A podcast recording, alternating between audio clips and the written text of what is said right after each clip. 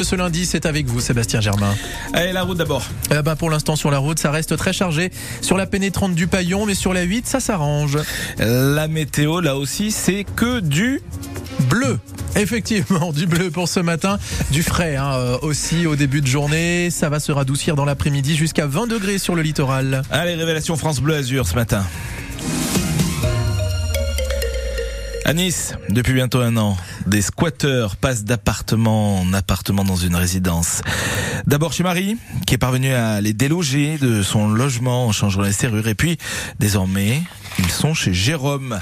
Il habite au rez-de-chaussée. Ils sont passés par la fenêtre et depuis plusieurs mois à Nice Nord.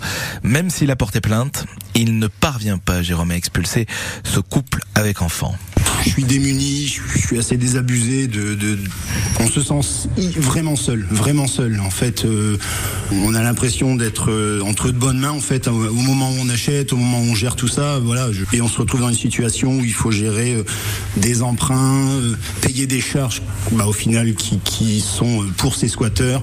Là, on doit être pas loin des 12 000 euros avec les prêts, les coûts juridiques, le, le, les, les, charges, le fait de payer l'emprunt. Ça n'est pas assuré. Ce sont des squatteurs euh, voilà, c'est une assurance qui, euh, je l'ai appris après, mais spécifique. Euh, donc, qui dit squatter dit avoir une assurance où on a des squats. Et sur l'appli ici, vous avez les images, les vidéos de ces logements dégradés à Nice Nord. Un chèque fuel pour les foyers les plus modestes à partir d'aujourd'hui. Vous pouvez demander 100 à 200 euros. 1 600 000 familles peuvent y prétendre dans le pays pour s'inscrire? Chèque FR. Là, le but n'est pas de chauffer, mais justement le contraire. Réduire la température de notre planète qui brûle. La 27e COP vient de commencer un sommet en Afrique pour sauver la Terre.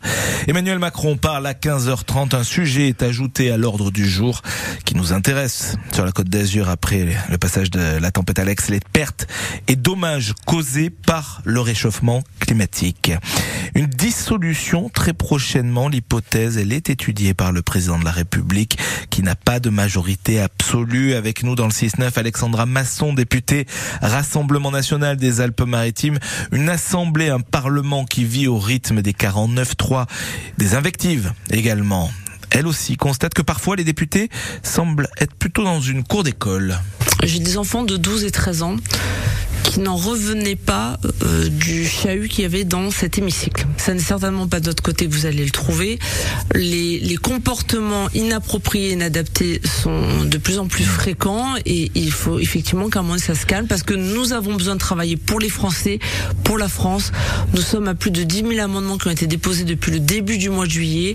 C'est vraiment dommage de voir qu'avec le 49.3, tout le travail quand même qu'on a fait, y compris euh, le mien, hein, pour pas le citer, neuf amendements mis à la poubelle lundi après-midi en ce qui me concerne.